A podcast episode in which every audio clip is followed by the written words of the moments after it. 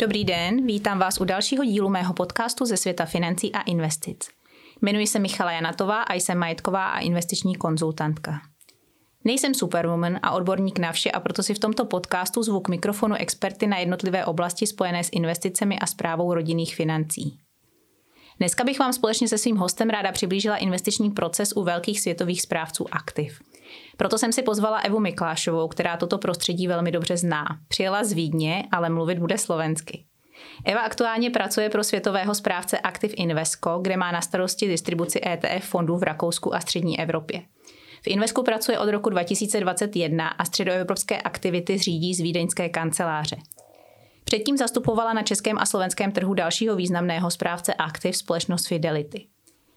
Eva získala bakalářský titul v oboru Business Administration na Vídeňské University of Business Studies and Economics a magisterský titul v oboru strategický management na Univerzitě Komenského v Bratislavě. Od roku 2019 je také držitelkou titulu CFA Charterholder a je dobrovolníkem ve slovenské pobočce CFA Society. Ahoj Evi, vítám tě v Yamicastu. Ahoj, ďakujem veľmi pekne za pozvanie. Evi, jak jsem říkala v tom úvodu, ty máš zkušenosti s prací v těch, u těch největších hráčů vlastně na tom investičním trhu. Pracuješ, pracuješ a pracovala si i předtím pro ty největší správce aktiv na, na světě. Mohla bys nám trošičku přiblížit, jak vlastně v takhle velkých společnostech celosvětových probíhá ten investiční proces? Mm, určite. A, takže ako si spomínala, ja som vlastne viac ako 9 rokov pracovala vo Fidelity, kde som mala hlavne na starosti tie aktívne podielové fondy a hlavne ich distribúciu. A teraz som vlastne v spoločnosti Invesco, kde mám aj aktívne podielové fondy, aj etf No a ako to vlastne plus minus pri tých veľkých uh, správcovských spoločností funguje? Že keď sa hlavne riadi ten aktívny podielový fond, tak tieto veľké správcovské spoločnosti majú investičné týmy po celom svete. To znamená, že majú tam portfólio manažerov a analytikov, ktorí sedia v Amerike, ktorí sedia v Európe a ktorí sedia v Ázie, v Ázii, v Austrálii a v iných uh, rôznych veľkých regiónoch. No a v týchto regiónoch majú tie základné zastúpenia a pobočky. No a keď riadia tým pádom nejaký ten lokálny regionálny fond, tak konkrétne už napríklad, keď sa riadi japonský fond, tak tam majú lokálny tím investičných špecialistov a lokálny tím portfólio manažerov. Takže ako taký, dajme si príklad, nejaký globálny podielový fond sa riadi. Takže pri tých správcoch je to, každý, každý správca je samozrejme trošku odlišný, ale plus minus ten základ je veľmi podobný. Takže pri aktívnom, aktívnom podielovom fonde ten príklad globálnom, tak prvý taký krok je pri tých, eh, čo robia tí portfólio manažéri, že si vlastne eh, najprv z toho kvantitatívneho hľadiska zosumarizujú vlastne eh, ten celkový počet tých spoločností na svete a oni vlastne zostavia nejakú tú prvotnú stratégiu toho fondu, že vlastne čo chcú, aby, o čom ten fond bol, že kam chcú investovať. Dajú si nejaké regionálne mantinely toho fondu, teda v našom prípade je to globálny fond. Potom si nastavia, aké chcú, chcú mať sektorové mantinely, že či teda ten fond má byť um, nezávislý versus sektory, alebo to je viac menej sektorovo zameraný na nejaké témy, ako napríklad technológia alebo spotrebný sektor. No a potom samozrejme tiež si musia definovať, že či sa ide investovať do akcií, dlhopisov, alebo je to zmiešaný fond. No a potom, keď majú definovanú vlastne túto stratégiu za, za základnú investičnú myšlienku, tak potom vlastne oni na základe toho začnú skrínovať skôr kvantitatívne tie všetky firmy, ktoré vlastne podľa rôznych uh, meritiek, ktoré sú v balančíte, im vypadnú nejakých top, um, čo ja viem, 200 najlepších firiem z hľadiska kvality, z hľadiska rastu ziskov a tak ďalej. No a potom vlastne prichádzajú na rad uh, analytici, ktorí vlastne spolu, s tými portfólio manažermi pracujú. No a tí analytici ďalej vykonávajú takú kvalitatívnu prácu a chodia do tých spoločností a vedú tie vlastne investičné diskusie s tými konkrétnymi spoločnosťami. No a pýtajú sa tej spoločnosti otázky, teda, že ako napríklad daná spoločnosť plánuje, či má nejaký nový pipeline produktov, alebo nech vysvetlí, že prečo vlastne možno to meritko zadlženia je také, aké je, že, teda, že či plánuje nejakú novú divíziu otvoriť alebo zatvárať nejaké pobočky. No oni si toto všetky e, informácie zoskupia a potom vlastne ohodnotia tú firmu. No a ten portfólio manažer sa vždy pozerá, že aká je tá vlastne vnútorná hodnota firmy versus aká je cena na trhu. A potom ten portfólio manažer viac menej um, urobiť to rozhodnutie, že či dáva zmysel túto, for, túto firmu pridať do portfólia alebo nie, alebo prípadne či nejakú firmu, ktorá už je v portfóliu odkúpiť alebo nie. V podstate znie, to možno komplikovanie, ale ten proces viac menej ide len o to, aby portfólio manažer má kvalitné firmy za atraktívne ceny v tých aktívnych podielových uh, fondoch.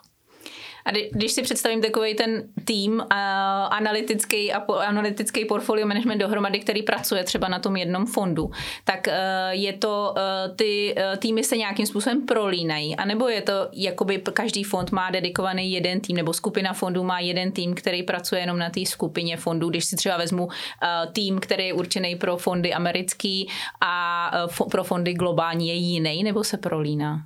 To je veľmi dobrá otázka. Ono sa to pri niektorých fondoch prelína a aj pri niektorých odlišuje. Dajme tomu, zoberme si príklad, napríklad Európsky fond, tak tam je vlastne zvyčajne dedikovaný tým analytikov, ktorí sú špecialisti na ten e- európsky región.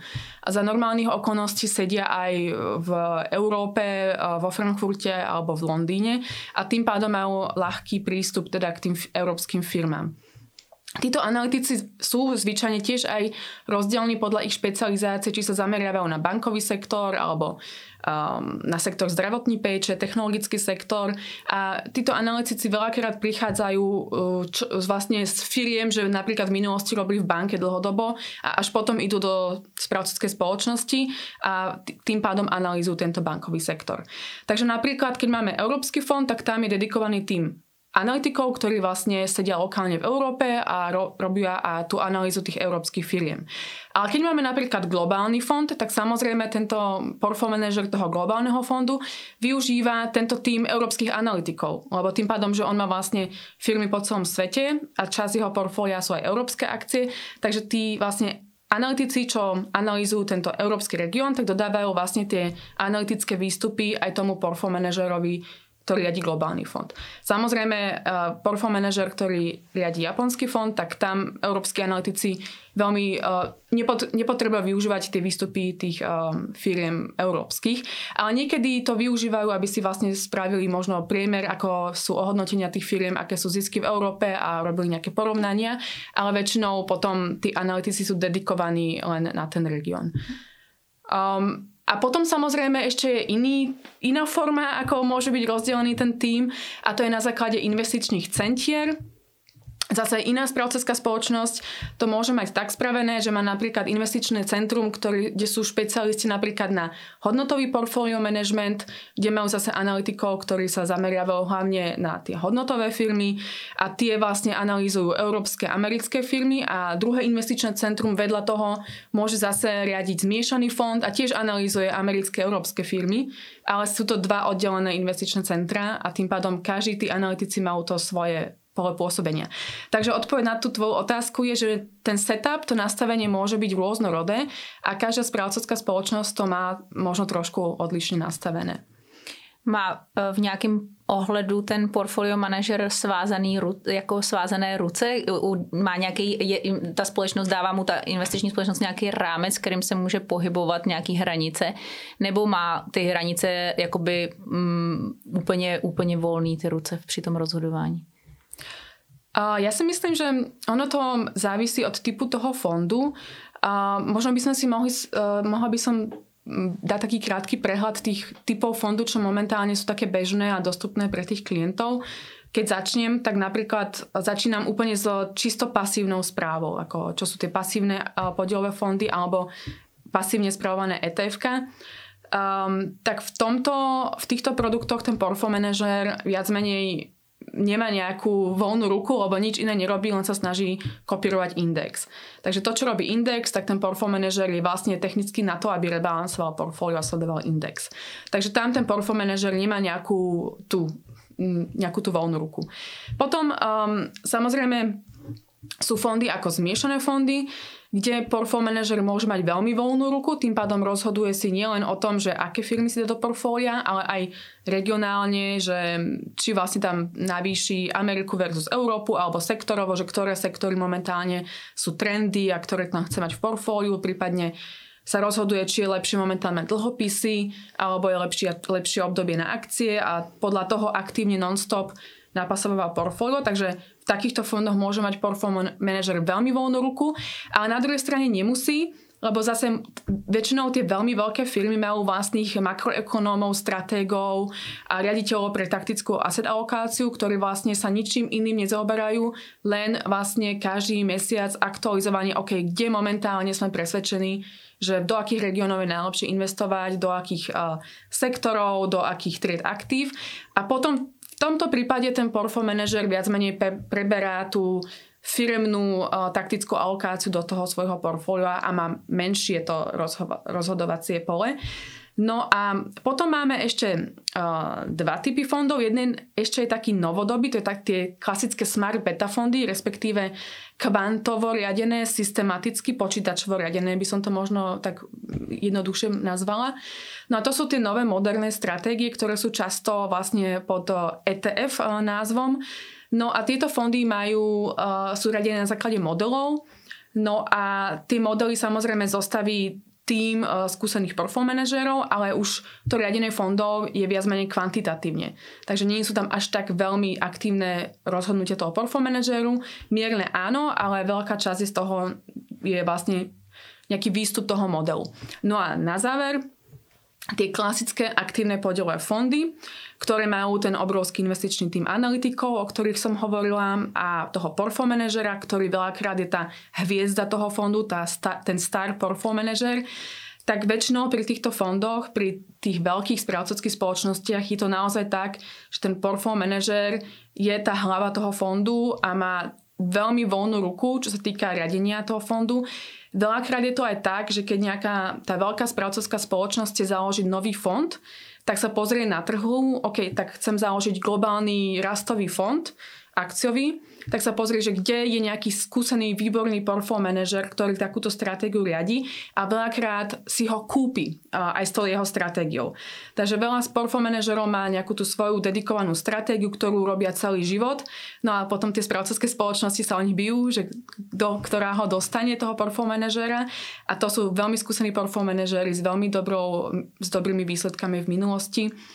A um, tým pádom má to rozhodovacie právo. Samozrejme, a ešte dopoviem úplne poslednú bodku k tomuto, že tá správcovská spoločnosť samozrejme chce týchto uh, hviezdnych portfólio manažerov vždy čo najlepšie podporovať. To znamená, že iba dá k dispozícii tým, tým analytikov a investičných špecialistov, ktorí vlastne denne analýzujú tie firmy.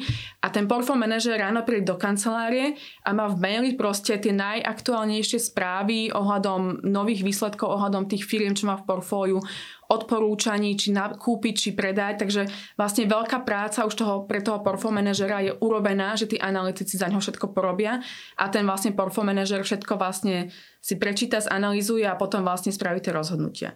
Ale tiež samozrejme to rozhodnutie musí byť v súlade s limitmi tradingu, že či aby to dávalo zmysel z hľadiska nákupu, s compliance, aby či to nie je nejaký, že či to je ten obchod v poriadku a, a tak ďalej. Takže tam sú nejaké limity, ktoré ten portfolio manažer uh, musí doda- dodržiavať. Mm-hmm.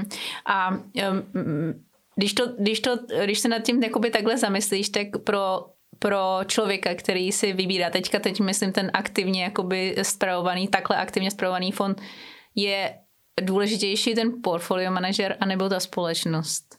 Měl... To je výborná otázka.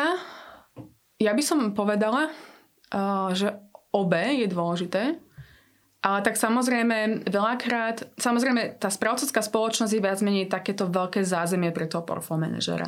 Lebo aj portfólio manažer, ktorý môže byť výborný, možno uh, není schopný si všetko sám zanalizovať, pokiaľ nemá to dobré zázemie.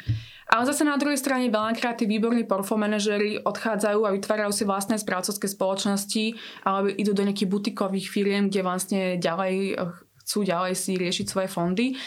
A ja si myslím, že dôležité je obe. A neviem presne povedať, že čo je dôležitejšie. Um, ale portfólio manažer je dôležitý, lebo tam sa dá ľahko si pozrieť jeho minulosť, ako riadil tie fondy, takže ten klient, ten investor sa môže ľahko zorientovať, že o akého portfólio manažera sa jedná. Um, a potom samozrejme tá správcovská spoločnosť dodáva ten, tú celú analýzu, ten research a to zázemie portfólio manažera. Niekedy zase tá správcovská spoločnosť má príliš veľa obmedzení, napríklad či už je to nejaké regulatórne obmedzenia, možno z hľadiska nejakých filtrov, ESG a tak ďalej. A ten portfólio manažer osobne ste nemusí byť stotožnený, tak vtedy niekedy tí portfólio manažery odchádzajú a vytvárajú si vlastné firmy a butiky. A to neznamená, že ten portfólio manažer bude mať horšie výsledky, keď už je za tou mm-hmm. správcovskou mhm. spoločnosťou. Ale um, veľakrát v tých správcovských spoločností tí portfólio manažery nemajú len jeden fond, ale majú možno viac a dostávajú tú podporu.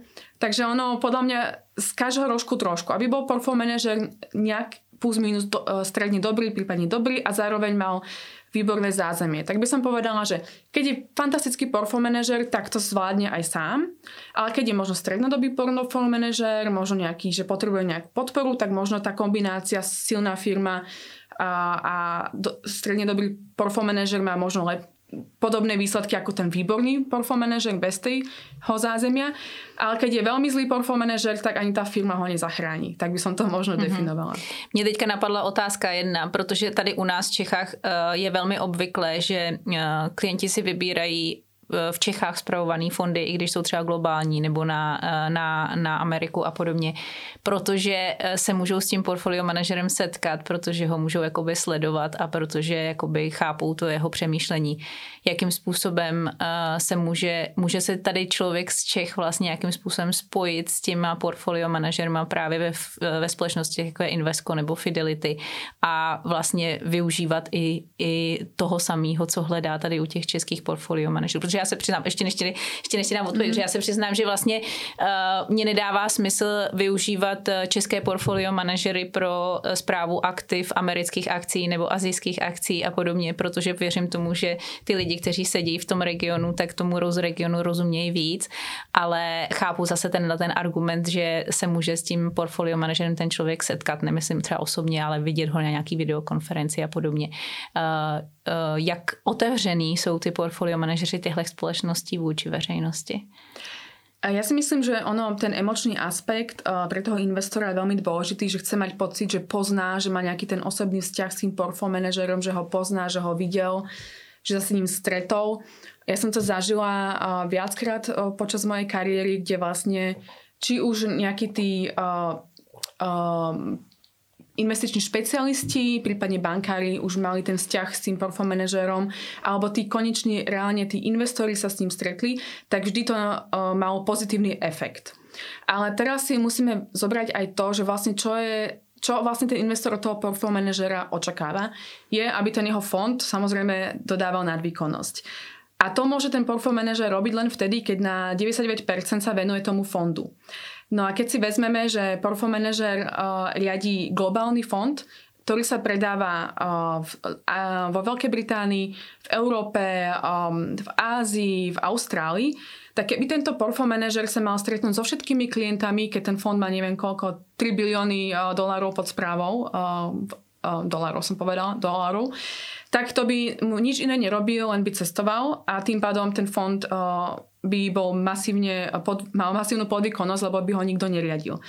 Takže vlastne preto hlavne, čo, čo už zase pri tých lokálnych portfólio manažerov, že nejaký lokálny fond, dáme tomu český, ktorý uh, má hlavne českých klientov, tak je to oveľa časovo jednoduchšie sa s tými klientmi stretnúť, lebo stačí mu ísť naozaj na jednu konferenciu do Prahy, na jednu konferenciu do Brna, na jednu konferenciu do Ostravy, čo mu zabere možno uh, 3 dní za kvartál a zvyšok môže riadiť ten fond. Ale keby mal ísť uh, do Berlínu, do Viedne, do Paríža, tak uh, nemá čas riadiť ten fond, keďže je to globálny fond. Keď má aj iných globálnych investorov.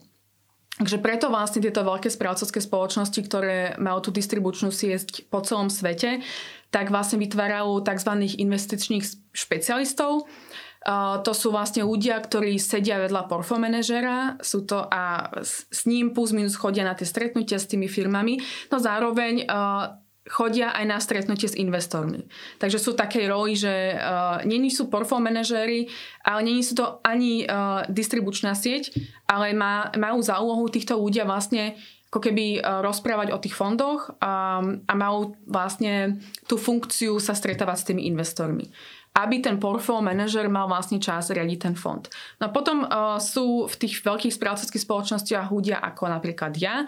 Ja som na tej strane tej distribúcie, takže Um, moja hlavná úloha je, aby vlastne investori boli informovaní o tých základných um, mantineloch tých fond, toho fondu, aby som rozširovala distribučnú sieť, uh, mala na starosti pokrývala marketing, PR a stretnutia a, a, všetko možné, prezentovala, reprezentovala firmu na rôznych konferenciách. Tým pádom ja robím tú najviac časovo náročnejšiu robotu, čo sa týka cestovania, čo sa týka rozvíjania biznisu. Potom tí investiční špecialisti sedia aj s portfólio manažerom, takže oni sa do toho fondu sú viac zahlbení a tí portfólio manažéri hlavne riadia ten fond a pri výnimočných situáciách robia nejakú roadshow raz za rok alebo raz za pol roka, kde obehnú vlastne všetky dôležité krajiny, kde je tá distribučná sieť a sa stretávajú s tými konečnými investormi. Ale nie je to na zavolanie, že, že teraz investor povie, že chce mať portfólio manažera a on príde. Je to väčšinou, že portfólio manažer povie, vtedy a vtedy mám roadshow, idem po tých regiónoch, kto ma chce stretnúť, tak tu budem vtedy a vtedy vlastne tí investori sa skrupia a sa s ním stretnú. A býva třeba obvykle uh obvykle, že ty portfolio manažeři nebo i analytici třeba hvězdní mají eh, třeba svý YouTubeový kanály nebo jsou aktivní na Twitteru, že tam si můžu třeba toho člověka najít a sledovat ho a poznat ten jeho investiční styl trošku blíž. Uh, inak máš veľ, uh, to je veľmi dobrá otázka, máš pravdu, lebo za tých 10 rokov, čo som v biznise sa strašne veľa vecí zmenilo a hlavne počas covidu, eh, keďže ten klasický model, že sa cestovalo, cestovalo, cestovalo a len osobne stretávalo a keď sa malo spraviť video, tak to bol veľký akt, proste muselo sa objednať štúdio, kameramani, portfolio manažer prišiel a proste sa točilo veľké video, potom sa to 3 týždne strihalo a potom sa to konečne zverejňovalo, tak tie časy sú z veľkej časti už preč že tí portfolio manažery už sú schopní si na bežnej uh, GoPro kamere alebo na tablete, telefóne, na počítače cez hociakú aplikáciu to video natočiť, prípadne postovať to aj cez marketing alebo PR, ale aj sami na svoj kanál na LinkedIn. Takže toto je vlastne uh, niečo, čo sa dosť uh, zmenilo a rozšírilo po tom covide. A áno, teraz tí portfolio manažery, čo je samozrejme tá infraštruktúra tiež zaistené cez tú správcovskú spoločnosť, majú pravidelné updaty k tomu fondu a tá správcovská spoločnosť k tomu veľmi rýchlo spraví nejaké pekné marketingové intro a tie videá sú postované potom na LinkedIne a na iných sociálnych médiách, takže teraz je vlastne ten prístup k tým informáciám a k tomu portfolio manažerovi oveľa jednoduchší, ako to bolo v minulosti. A veľakrát sa vlastne aj teraz dá, keď portfolio manažer hovorí anglicky, tak sa to video relatívne jednoducho otitulkuje a pustí, pustí na tom LinkedIne Um, takže áno, e, ten prístup sa stal oveľa jednoduchší a aj globálny portfolio manažer, jemu to zabere 5 minút, 10 minút dňa urobiť update video, pre, mňa, pre neho je to proste bežná vec, takže on sa na to nemusí pripravovať a uh, nestojí ho to veľa času a tým pádom má aj ten svoj potrebný čas mm. na riadenie toho fondu.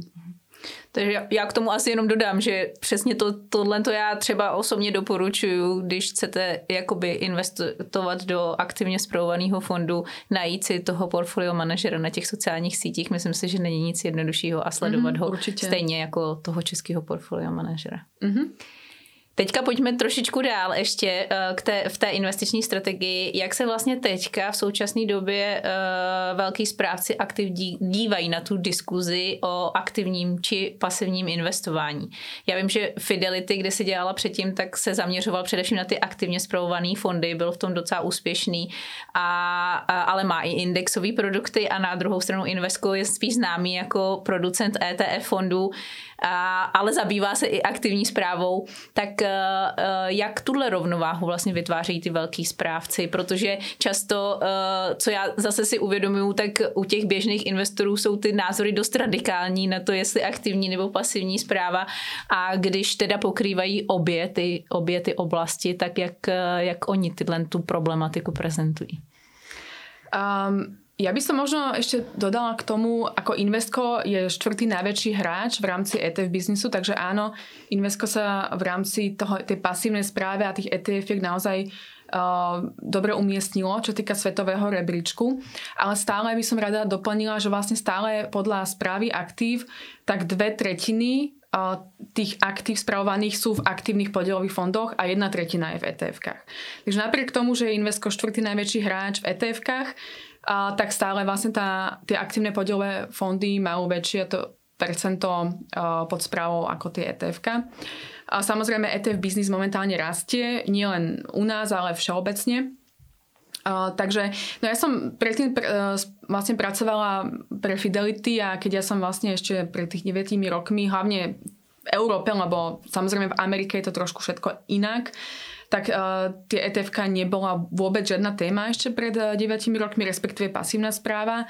Uh, a ja vlastne verím veľmi na aktívnu správu, ale zároveň vidím zmysel aj etf takže ja som niekde v strede podľa môjho osobného názoru. No a vlastne ako som prestúpila do Inveska, tak um, ja som vlastne zástancom toho v mojej roli ako dis- distribučnej siete, že ja chcem mať vlastne každý typ produktu k dispozícii, aby som vedela splniť vlastne tú požiadavku toho investora. To znamená, že keď za mňa príde nejaký investor a povie, že čo si asi predstavuje, do čoho by chcel investovať, tak ja chcem vlastne mať všetky tie typy tých produktov v dispozícii. Takže keď vidím, že investor chce do aktívneho podielového fondu investovať, tak mu môžem vlastne ukázať nejaký ten zaujímavý výber tých aktívnych podielových fondov, ale keď príde investor s tým, že proste on chce len etf tak tiež môžem sa s ním rozprávať na tému etf ukázať mu pekný výber toho. A zároveň Invesco je aj veľmi silný hráč eh, v alternatívach, ako sú fondy nehnuteľností alebo eh, private eh, debt a vtedy tiež môže mať zaujímavú diskusiu, keď sa jedná o fondy kvalifikovaných investorov, hlavne čo týka tých zahraničných fondov kvalifikovaných investorov. Takže pre mňa toto je úplne sweet spot, úplne perfektná um, rola, ako si mm-hmm. viem predstaviť. Takže preto aj ja osobne si myslím, že pre každého investora dáva iný typ produktu zmysel. Ale neviem, že do akého detailu uh, ne, je, je, jo, ísť. určitě. Já, mě, mě právě um, to i jakoby trošičku sedí uh, s tím, co já si myslím, že vlastně uh, ty velký hráči jsou uh, ty producenti nebo produktový továrny, jak jsme jim říkali, a nejsou ty, kteří by měli jako určovat tu strategii, tu, tu strategii by se měl určit ten investor a měl by mít jakoby výběr těch produktů v rámci té v rámci té strategie, takže, takže i rozumím tomu, že ta nabídka těch, těch nástrojů je takhle pestrá od těch ETF fondů po, po ty nejvíc aktivně zpravované fondy, jak si říkala. V poslední době je teda obrovský, jakoby i statisticky obrovský přeliv jakoby z těch aktivně zpravovaných fondů, respektive z podílových fondů do ETF. To je asi další věc, která možná by bylo dobrý, když trošičku jakoby o, um, trošičku vysvětlíme. Je to, že uh, se obecně jakoby považuje, že ETF rovná se indexový fond a, a podílový fond rovná se aktivně zpravovaný fond. Tak uh, možná Evi, jestli, nám, ještě, jestli ještě k tomu ještě něco řekneš, jak to jakoby ve skutečnosti je, mm-hmm. že to takhle úplně být nemusí a že uh, to často bývá jakoby mýtus, že ETF rovná se čistě jakoby indexová strategie. No je to pravda, akože podielový fond a ETF je vlastne iná štruktúra produktu. To znamená, že vlastne už v Amerike to existuje, v, pod názvom ETF môžete mať tiež aktívny podielový fond. Takže neznamená vždy, že ETF je uh, pasívna správa a podielový fond je aktívna správa, lebo zase môžete mať aj uh, indexový podielový fond, ktorý je zase pasívne riadený. Takže tam je vlastne uh, rozdiel v tej štruktúre. Uh, ETF je vlastne ako keby nová, moderná štruktúra podielového fondu, respektíve fondu, uh, lebo tam je ten rozdiel hlavne v tom, že ako sa ten fond obchoduje. Keď uh, sa obchoduje podielový fond, tak je to tak, že tá správcovská spoločnosť vymieňa podiely za vlastne investíciu klienta. To znamená, že klient príde, povie, že chce toľko podielov, tak tá správcovská spoločnosť emituje podiely fondu, nakúpi do toho fondu nové akcie, zväčší ten fond, dá tie podiely klientovi, klient pošle vlastne peniaze a ten obchod vlastne prebieha priamo cez správcovskú spoločnosť. Väčšinou to NAV sa vypočíta až na konci dňa a klient nakupuje za to celodenné eh, NAV, čo tá spoločnosť vlastne potom publikuje a, a potom ten odkup prebieha rovnako opačným smerom. Čo týka ETF, tak ako ten názov hovorí, Exchange Traded Fund, takže je to fond, ktorý je obchodovaný aj na burze, tak tá štruktúra ETF je niekde medzi podielovým fondom a jednotlivou akciou alebo nejakým stokom. Tým pádom, že tento to ETF môže uh, ten investor kúpiť um, non-stop na burze, takže vlastne za nejaké to uh, predpokladané NAV alebo za cenu, uh, ktorá momentálne sa uh, kvotuje na tej burze, alebo môže ho nakúpiť na konci dňa tiež za nejaké to NVčko. Vlastne tam vlastne pri tom etf je tam strašne veľmi veľká sloboda toho, ako ten investor to chce nakúpiť. A, a to je akože, uh, zdá sa, že ETF je jednoduché, ale to je tá veľká komplexita. Lebo keď sa už jedná o obchodovanie, obchodovanie tak podielový fond sa nakupuje, tam je čo vymýšľať, je to jedno, jeden, uh, jedna, jeden proces, hotovo. Keď sa jedná o obchodovanie ETF, tak to naozaj um, nová veda, lebo tam naozaj ten jednotlivý investor si naozaj môže zvoliť z tých veľa možností, ako to ETF obchodovať. Ale tým pádom tým, že to investor má toľko možností, tak môže vlastne si aj tie svoje náklady na to obchodovanie sám vlastne ako keby riadiť. Lebo záleží, že kedy nakúpi, v akom čase, koľko nakúpi, cez koho nakúpi. Um, tá komplexita zase sa môže odzrkadliť, že si môže ten investor možno lacnejšie nakúpiť, ako keby nakúpal podielový fond, ale aj naopak. Takže tam je tá veľká voľba toho. No, veľa inštitucionálnych investorov práve siaha po tých ETF-kách, lebo to môžu non-stop eh, obchodovať, lebo je to, si to môžu sami tie náklady na obchodovanie určiť, lebo je to jednoduché, transparentné, čo týka reportingu, veľa informácií reportované denne, takže ten reporting je tiež iný. Fondy, podielové fondy väčšinou reportujú až mesiac alebo tri mesiace uh, svoje holdingy, takže tá transparentnosť je tiež jedna z vecí, ktorá je špecifická pre tie etf Možno nejaké daňové aspekty môžu byť odlišné. Veľa etf je s írskymi ISINmi, kde vlastne tie zrážkové dane na dividendy v Amerike sú nižšie, alebo pri syntetickej replikácii cez swapy sa platia nulové zrážkové dane na dividendy v americké firmy. Takže ako je tam uh, veľa nuancí uh, pri tomto novom modernom produkte. A ešte dôležitá vec, vec, čo by som chcela spomenúť, ale nebudem to rozvíjať, lebo ono to môže byť relatívne komplexné a komplikované a myslím si, že dneska nemáme na to obchodovanie tak veľa priestoru, tak ešte, že um, pri obchodovaní ETF vstupujú do hry uh, vlastne autorizovaní účastníci, respektíve market makery. A oni vlastne pracujú s spolu s pracovskou spoločnosťou a vlastne emitujú tie nové podiely na, na ten trh. Takže vlastne ETF má primárnu likviditu a sekundárnu likviditu. Podielový fond má len primárnu likviditu, lebo má len tie podiely, čo sa emitujú, sa nakúpia akcií.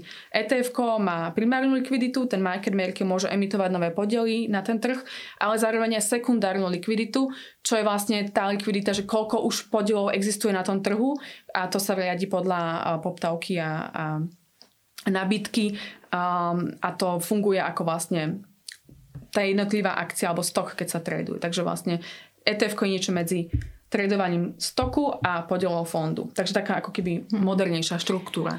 A vy, když vlastně vydáváte nový produkt, eh, tak eh, nějakým způsobem řešíte nebo máte nějaký preference, kdy vydat ETF, kdy vydat podílový fond, anebo je to zase ten přístup, ten vydá, jakoby chceme mít toho nabídce třeba v obojí, ať si ten investor vybere, co je pro něj výhodnější. Nebo je to třeba výhodnější právě, že víc těch indexových fondů je ve formě ETF, tak je v tom případě je výhodnější ETF. Jsou tam nějaký tyhle aspekty, podle kterých vy se rozhodujete, jestli to bude ETF nebo podílový fond?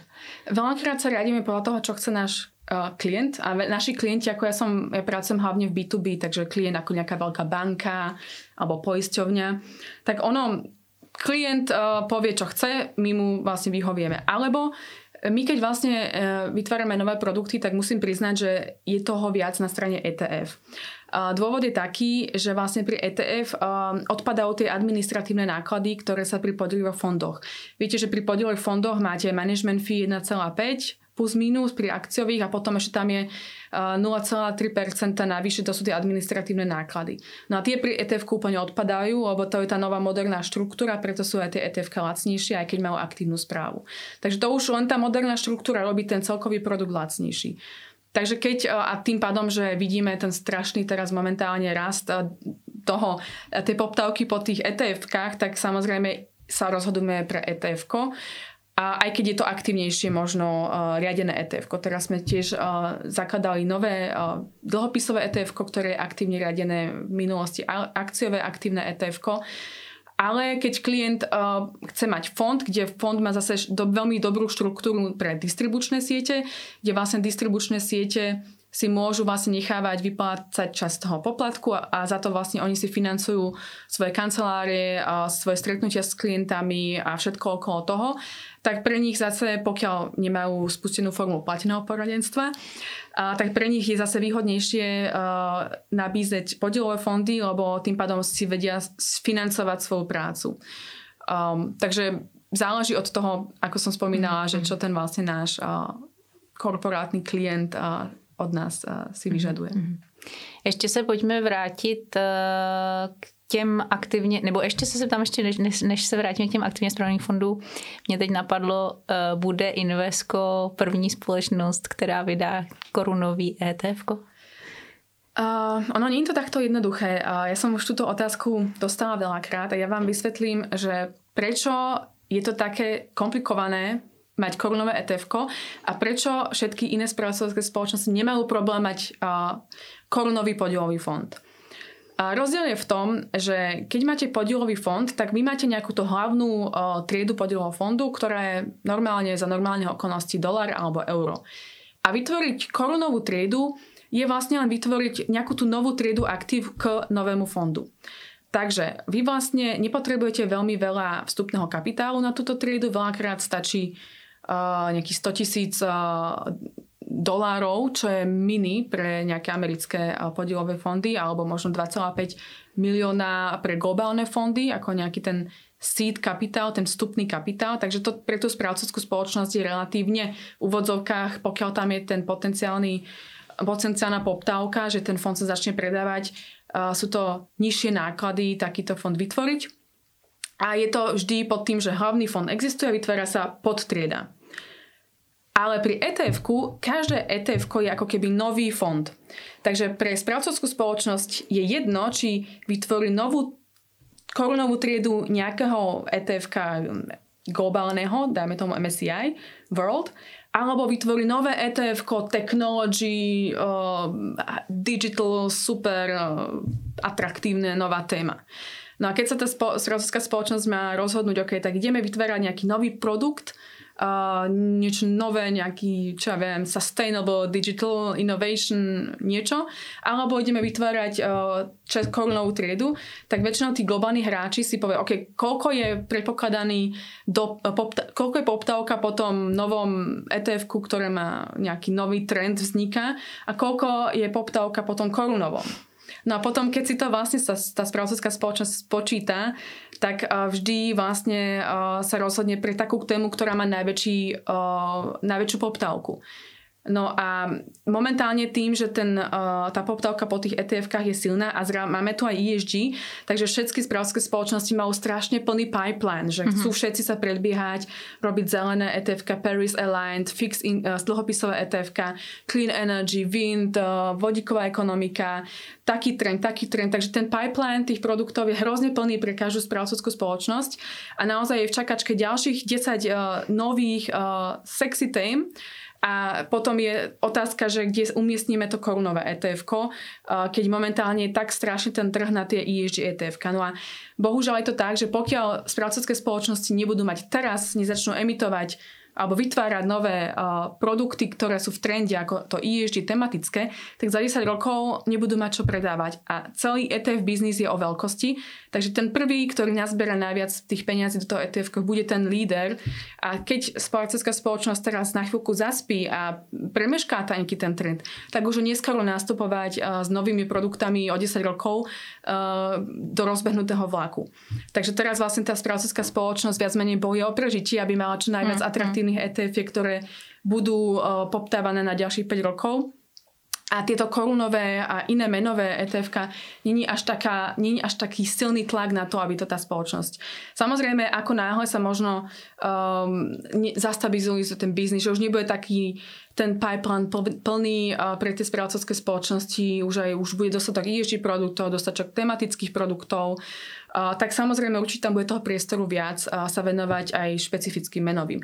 Ale ten problém je v tom, že vždy či korunové ETF alebo úplne nové ETF, to je úplne to isté. Mm-hmm. Čo pri podielovom fonde Jasne. robí obrovský rozdiel. Pri podielovom fonde je to fakt len dopísanie, trvá to mesiac a máme korunovú triedu pri novom etf je to business case, uh, čakačka, pipeline, uh, strategické rozhodnutie. Ještě, preto, no. ještě, ještě jsem, uh, ještě mě napadla jakoby jedna varianta, která teda tady nefunguje, ale nevím, jestli, jestli by to případně mohlo být řešení. Uh, protože když já se kouknu třeba na nějaký z těch největších světových ETF od iShares, MSCI World nebo něco takového, tak uh, to, uh, to ETF jako takový je třeba v dolarech nebo v eurech, zahedžovaný do eur a podobně. A když se podívám na tu dolarovou třídu nebo na, ty, na to dolarový ETF, chci ho nakoupit přes nějakého brokera, tak uh, oni jsou listovaný na různých vlastně burzách všude po světě. A já můžu to ETF nakoupit třeba v Londýně za britský libry, mm-hmm. v Německu za eura, to dolarový ETF. Mm-hmm. Uh, myslíš, že je, a jestli je to, jasně, či je to věc, jestli to záležitost burzy nebo případně těch providerů, mm-hmm. uh, jestli by mohla být možnost, že já si koupím to americký ETF, to dolarový ETF na český burze v českých korunách. Ono je to jedna z alternatív, ale tam treba upozorniť, že tam potom není zaistenie. Takže viac Samozřejmě, to, jakoby s tím, jako to, je, to, je, to je jakoby logický, ale ta, tam jde hodně, hodně problémů s tím nákupem ETF, je s konverzí měny mm. a s mhm. řešením převodu měn zahraničních pladeb na zahraniční brokery a podobně. Takže, takže mě napadlo, jestli tohle může být jakoby řešení do budoucna, nějaký řešení toho, jak uh, fungovat a tvořit portfolia ETF, i aniž bych jsme museli řešit vlastně tyhle ty měnové konverze a podobné věci. Ano, je to jedna z možností. Keď je uh, um, etf listované na českej burze, tak tým pádom investor môže v korunách nakupovať to etf len to nemá zaistené. Tak napríklad niektorí Uh, hlavne na Varšavskej burze niektorí veľkí správcovci mali zalistované a oni to uh, dali nižšie, uh, zobrali nakoniec preč. Takže ono je to možnosť, len tam potom zase ten správca sa musí pozerať, aká je tá likvidná tá burza, aby sa tam nevytváral nejaký veľký priestor arbitráže pre špekulantov, aby to neovplyvňovalo potom investorov a je to tiež business case. Takže, takže to není jenom rozhodnutí té burzy, ale je to rozhodnutí správcu. i toho emitenta, mm-hmm. jestli se bude obchodovat na, na nějaký burze. Jasné, ako to ten správca si zadá, či tam chce, mm-hmm, aby to bolo mhm, obchodované. Mm-hmm. To znamená, že klasický business case, prečo táto burza, aká je tá burza, a tak ďalej, čo to stojí, lebo tiež listovanie nie zadarmo a tak ďalej a tak ďalej. Takže, ale je to jedna z možností, možno je to tá ľahšia cesta, ako vlastne vytvárať nové etf v korunové, ale za to nie je tam to zaistenie. A otázka je, možno pri akciových etf to až nie je taký problém, ale keď sa jedná o dlhopisové etf tak hlavne pre retailových klientov kde tie menové skoky môžu byť výrazné, to môže byť problémom. Uh-huh, Super, moc děkuji za to. Teďka ještě, ještě než se rozloučíme, koukám, že čas nám běží docela, docela rychle, tak bych se na chviličku vrátila k té aktivní zprávě, protože já mám asi v tomhle jakoby e, stejný názor jako ty, že e, si myslím, že to patří do portfolia ty aktivně zpravované produkty ale eh, je pravda a ty statistiky jsou neúprostné, že většina těch aktivně zpravovaných produktů prostě ty indexy neporazí, neporazí ani ty indexové fondy. Eh, tak eh, máš nějakou radu na závěr pro nás, jak vybírat v tom množství těch tisíců fondů, i který se na tom českém trhu třeba nabízejí, jak vybrat aktivně zpravovaný fond, aby to dávalo smysl a doplnilo to třeba to pasivně zpravovaný portfolio? Ja si myslím, že Najdôležitejšie um, je si určiť, že akú stratégiu chce mať. Pokiaľ je to nejaká veľmi jednoduchá stratégia, že poviem si, že idem investovať do amerických akcií, tak tam je dôležité sa pozrieť, OK, um, aké podielové fondy sú na trhu, aké pasívne fondy sú na trhu, respektíve etf a pozrieť sa, OK, tak uh, máme k dispozícii v mojej nabídke, čo mi moja banka alebo distribútor nabízi, také fondy, ktoré aspoň za 5 až 10 rokov dokázali prekonávať ten svoj porovnávací index po odpočítaní poplatku. A najlepšie uh, si aj pozrieť, aké sú vstupné poplatky, aké sú priebežné poplatky a, a zakomponovať všetko do toho. Um, no a keď si to spočítame, že dáme tomu, teraz sa um, aktívny podielový fond spolu, že um, management fee 1,5 plus uh, tie administratívne náklady plus minus 0,3, 0,4, tu máme 1,9 versus S&P ETF, ktoré sa predáva za nejakých 5, 0,05, pardon, 0,05. Niekedy pri tej syntetickej replikácii cez swapy sa vlastne neplatia tie zrážkové dane na americké akcie, na dividendy, tak tam sa ešte viac menej musí, môže pripočítať 0,05 sa šetrí na tom, tak tým pádom by mal aktívny podielový fond prekonávať ten index o nejakých 2,2% kontinuálne alebo 2,3% plus minus kontinuálne za tých 10 rokov priemerovanie. Lebo tie podľové fondy majú nejakú stratégiu. Jeden rok sú na tom lepšie, mm. jeden rok horšie. To není úplne relevantné sa pozerať na ročné uh, pri akciových trhoch. Treba sa pozrieť, že to ten portfól manažer za 5 rokov, za 10 rokov dokázal. To je relevantná informácia. A keď za 10 rokov ten portfól manažer kontinuálne outperformoval index uh, po odčítaní poplatkov uh, od tie 2%, tak už to dáva naozaj fakt zmysel ísť do toho aktív, lebo to je najvyššie výnos, to sú najvyššie zisky, čo ten investor má. Tak je, dáva naozaj zmysel ísť tým portfólio manažerom. Ak nie, tak potom je to lepšie ten investor v tom S&P 500 napríklad ETF-ku. Alebo napríklad toto je pri tých veľmi akože a, jednoduchých regiónov a potom samozrejme môže byť komplexné, napríklad zmiešané fondy, hej, tak a, keď investor naozaj a, nemá predstavu o tom, že kde sa budú trhy vyvíjať, kam investovať, má len predstavu o tom, že kedy z tej svoje peniaze potrebuje, tak, sa, tak aktívny podielový fond zmiešaný je pre neho výborné riešenie, ktoré vlastne je za, ňom, za ňoho urobené všetko. Portfolio manager povie, že do akých regiónov, do akých sektorov, do akých tried aktív, kedy rebalancovať a, a iba sa vlastne ten napasuje tá, to, čo ten investor chce, na koľko chce investovať, aký chce mať z toho výsledok a to ten fond. A potom už ten fond je riadený a investor sa nemusí o nič starať. Alebo si to ten investor skladá sám, že on si povie, že kam čo a tam je to potom na jeho rizike, že riziku, že či on to dobre odhadne, či lepšie ako nejaká správcovská spoločnosť a za to si aj on platí potom pri tom aktívnom fonde ten, ten management fee. Alebo potom samozrejme sú trhy, ktoré sú možno menej efektívne ako rozvíjajúce sa trhy, kde sa dá ešte vlastne nájsť nejaká veľmi extrémne podhodnotená firma versus cena na trhu, kde ten aktívny správca vie ľahko prekonávať ten index. Takže ja by som povedala pri takých tých veľmi basic regiónoch, trhoch ETF môže byť OK riešenie, pokiaľ sa nenájde lepší e, fond, ktorý dlhodobo outperformuje to etf a pri komplexných riešeniach, e, kde klient má naozaj málo skúseností, tak môže ten podielový fond hlavne zmiešaný alebo s nejakou špeciálnou stratégiou ako nízka volatilita, dividenda, nejak špeciálne optimized, neviem, tak vtedy môže byť e, pre toho klienta podielový fond veľmi dobré riešenie. Super, moc děkuju. Čas nám vypršel. Evi, já moc děkuju, že si vážila tak dlouhou cestu uh, k nám do Prahy a uh, za ten vhled uh, do světa, který většině z nás přece jenom je trošičku vzdálený, takže moc děkujeme a doufám, že se zase někdy brzo potkáme. Děkuju posluchačům, že nás poslouchali, že nás doposlouchali do konce a na vás se budu těšit zase u příští epizody Yamikastu. Mějte se krásně. Ďakujem veľmi pekne, máte sa krásne.